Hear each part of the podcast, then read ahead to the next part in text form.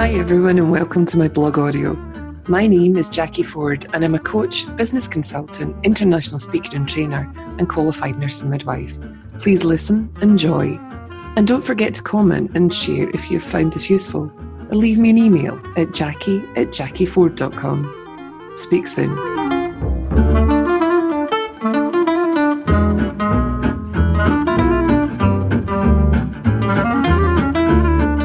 Hi, everyone, and welcome to this week's blog. What got us here won't get us there. So, Donald Trump is the newly elected president of the USA, and the world has gone into meltdown. Markets are crashing, and people are in hysterics about the possible ramifications of this decision. Cast back your attention to Brexit and the Scottish independence referendum.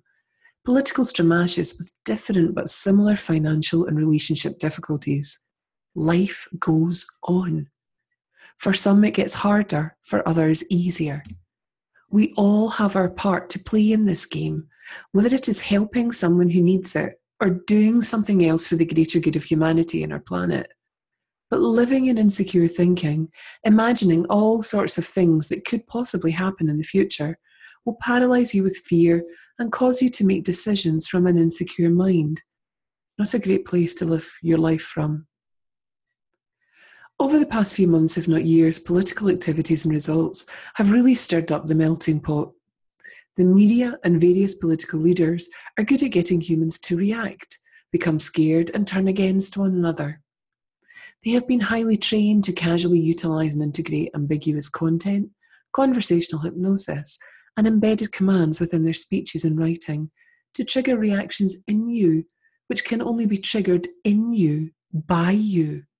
Consider this busy minded people being fueled with hateful images and dialogue, becoming scared and unable to glean clarity on anything, so they begin to operate from a fearful place with a strong foundation in insecure thinking.